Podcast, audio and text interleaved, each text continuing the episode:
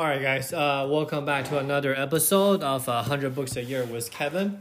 Um, today, I want to start a new book called uh, Seeking Wisdom by uh, Peter Bevelin.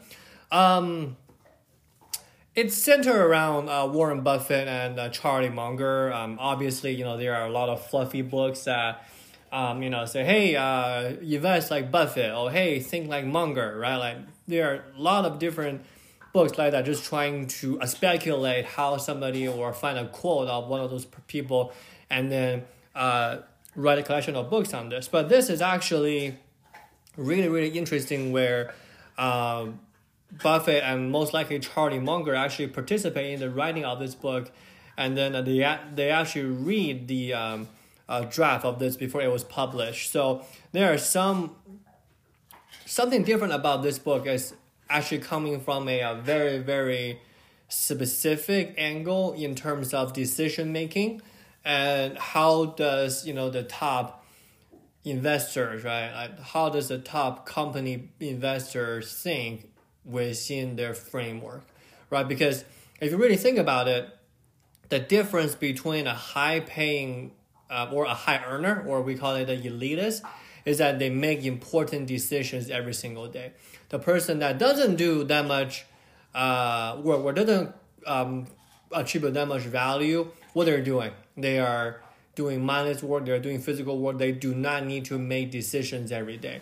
So it's really important, in my view, whenever that you are doing a decision based work or you are practicing your decision making, how to get your mental model straight in a sense that um, learn from Buffett or learn from Munger, right? So I don't exactly know how I'm going to present this book. Um, I just jot down a different section that I sound that I feel like is profound, and maybe I'll just share it with you guys, and then we kind of go from there. So, first of all, right, today I want to touch on is what can affect our decision making. Uh, what are the factors, right? So, we can go from physical or we can from uh, go from uh, mental or psychological.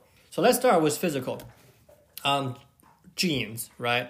Or, envir- or environmental stimuli, right? Cause response to the tendencies of our genes. For example, uh, a person who is you know like six foot nine might have a better chance making a decision to become a professional basketball star than me. I'm six foot zero right? Uh, like a person who is really, really strong might have a better uh, career path as a uh, construction worker or a uh, bodybuilder compared to a skinny person, right? In the realm of like, you know, uh, bodybuilding, right? Secondly, uh, the second physical factors is life experiences, right? The upbringing, the environment, the nutrition, the education, like I am the way that I am. Like this is Kevin. Like I am this way because I grew up in China, right? Somebody might be grew up in India or in uh, you know uh, some European country. They think differently because of that, right? So so that is a physical factor. The third one is a present environment, right? What are you living right now? Um, it's funny. Um, I just have this uh, TV show that my parents want me to watch it. It's like a huge hit in China right now.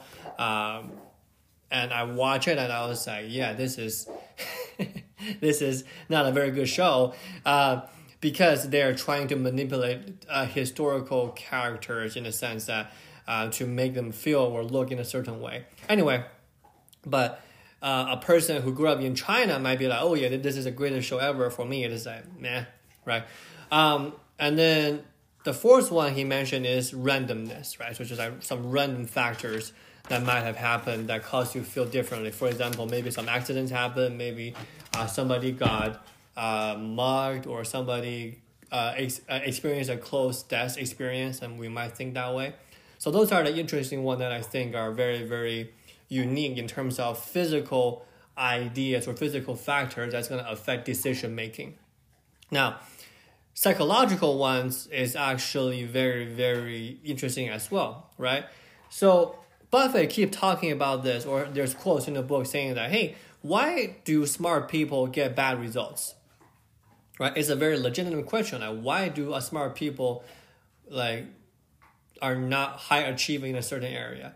And Buffett thinks the main factors are ego, right? They think too much of uh, of themselves, or greed, or envy, or fear, right? So like the reason that Charlie, you know, like Charlie Munger, um, that's uh, this is what Buffett said, right? The reason that Charlie and I work so well it's not because we are so smart. Well, I think they are smart, but anyway.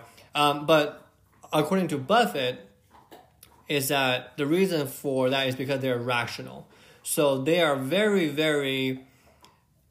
They believe in what they're thinking, and then in a sense that very, very sel- seldomly they let external factors influence their thoughts or influence their thought process, right?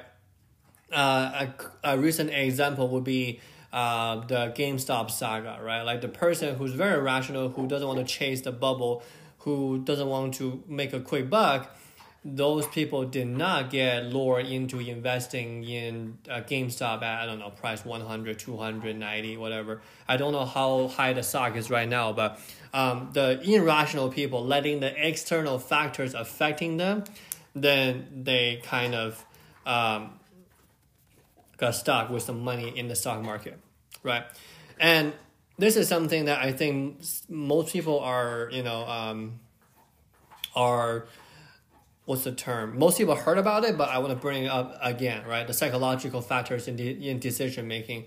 Buffett is saying that we get fearful when others get greedy. We get greedy when others get fearful, right?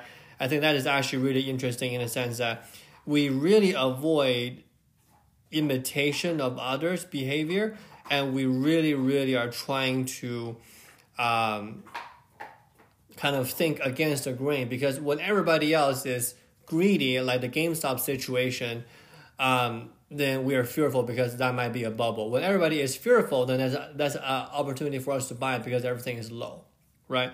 So I want to kind of end this in a thought process of a example of a car, right? So Peter Bevelin in this book saying that hey, whenever you are thinking about a person's intelligence as a car, right? The engine, right? The most important part that makes the car go is actually IQ. It's actually intelligence, right? But the output of the car is efficiency or rationality. So in a sense that if the uh, if the uh, you know the steering of the car you know meaning rationality or um, efficiency, um, if your rationality is off, that means it doesn't matter how smart you are, you're gonna get uh, you know a straight away, right? So I think that is a very very interesting example, and um, yeah, let's just call it for today. And then tomorrow we're gonna talk about more on long term planning. All right, guys. Thank you guys for listening. Share the podcast, give us a review, and then uh, we'll come back to with you guys tomorrow. Thank you. Bye.